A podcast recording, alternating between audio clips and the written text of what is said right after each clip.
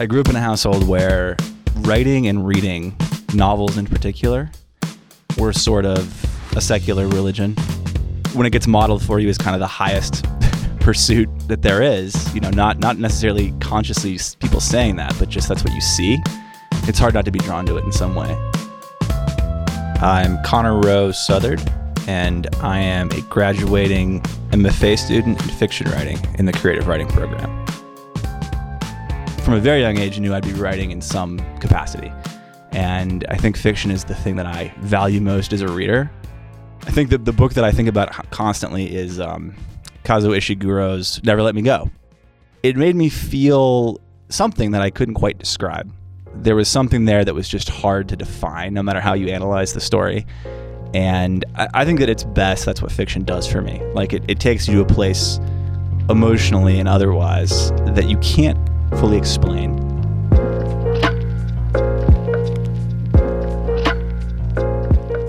I think that my thesis reflects the sort of the ways that I've kind of played around in the program. And actually, I wrote an entire novel here. I didn't want to use it as my thesis ultimately because I just didn't think it was that interesting, really. But what I ended up doing was just using a couple, my two best short stories that seem to have really made an impact on people that are very different. One is about two robots far into the future who discover a bunch of books and learn about humans through books. And the other one is about, it's about like being in my hometown, working at the hippie grocery I worked at, riding your bike around town, the things that I used to do to some degree. Um, and then I have some novel pages. The novel's also set in a fictional version of my hometown. And I, I think at one level, as a writer, I'm just an entertainer.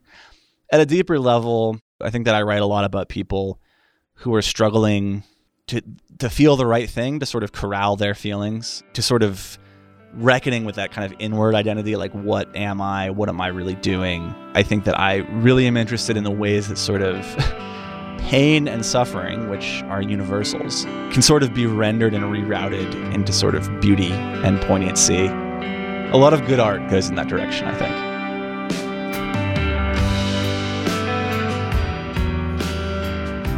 we have a really phenomenal creative writing program here this program's been around for a long time. It's been very good for a long time. I think I've been very, very lucky.